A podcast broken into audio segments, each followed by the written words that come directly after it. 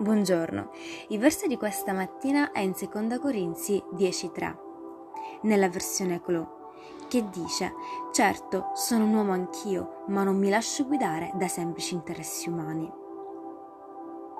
Siamo chiamati a fare cose difficili, come l'essere genitore, il matrimonio, l'amicizia o il vivere una vita santa in un mondo ampio.